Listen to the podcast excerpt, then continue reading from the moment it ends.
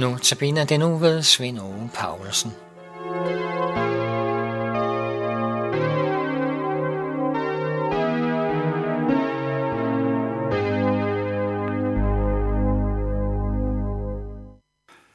I andagten i går hørte vi, at Eva var nødt til at korrigere slangen, der havde misforstået Guds ord om, hvilke træer i Edens have, som mennesket måtte spise af.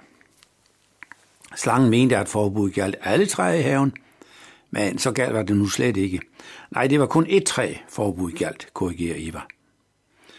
Og slangen og Eva er nu i en ligeværdig debat, tror Eva. Men det er kun til synlande fordi Eva slet ikke er klar over, hvilken mester i forstillelse og fristelse hun har foran sig. Slangen styrer forløbet af samtalen suverænt. For allerede ved slangens spørgsmål om, at de ikke måtte spise af noget træ i haven, hvor Eva korrigerer og siger, nej, det drejer sig kun om et træ, der sætter slangen indirekte spørgsmål ind i Evas hjerte. Hvorfor egentlig det? Hvorfor må vi ikke spise af det ene træ?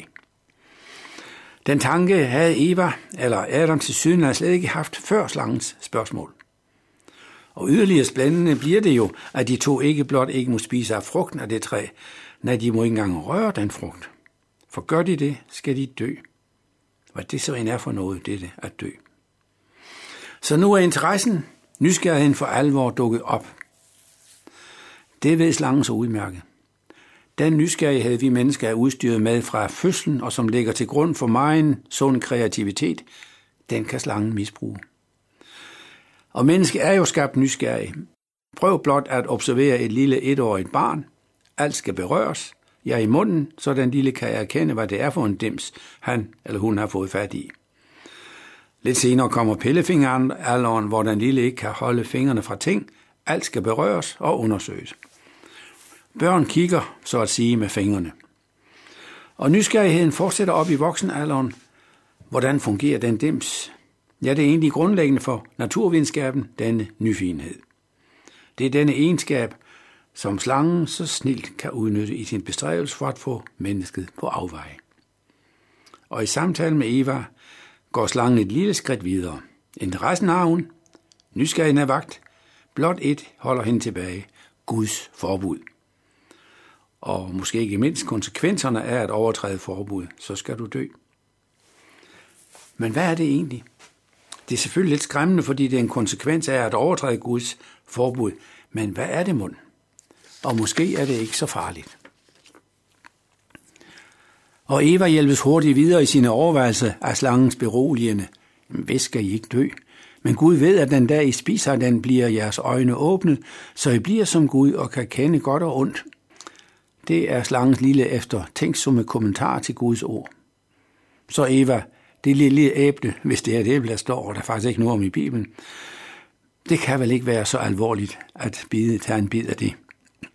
Hvad specielt er der ved netop den lille frugt i forhold til ferskner, pærer og aprikoser, som Gud jo, det siger du selv, ikke har noget imod, at de spiser. Det er en mesterlig beroligelse fra slangens side. Nu er det pludselig Evas ord, de går ud fra, og Eva har jo ikke hørt forbud direkte fra Gud. Nej, Gud udstedte forbud direkte til hendes mand, Adam. Så Eva har kun forbud fra anden hånd.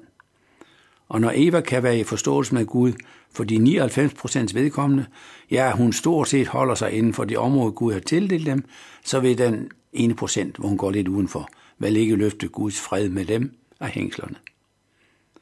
Man kan næsten høre slangen beroligende sige, kære barn dog, jeg vil bestemt ikke have dig til at gå vild, men overvej lige en gang. Ikke imod Gud, men i Guds navn. Om det kan være Guds mening, at han vil bryde jeres forhold til ham på grund af sådan en bagatel.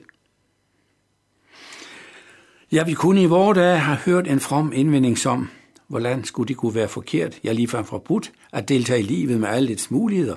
Muligheder, som Gud jo selv har givet os mennesker.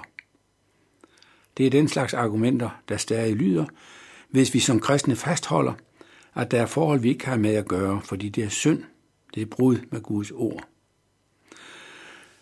Det værste og mest forvirrende er, at vi kører sådanne undskyldninger og sådanne øh, argumenter fra andre kristne. Folk, der kommer jævnligt i kirken, ja, endnu prædiker der.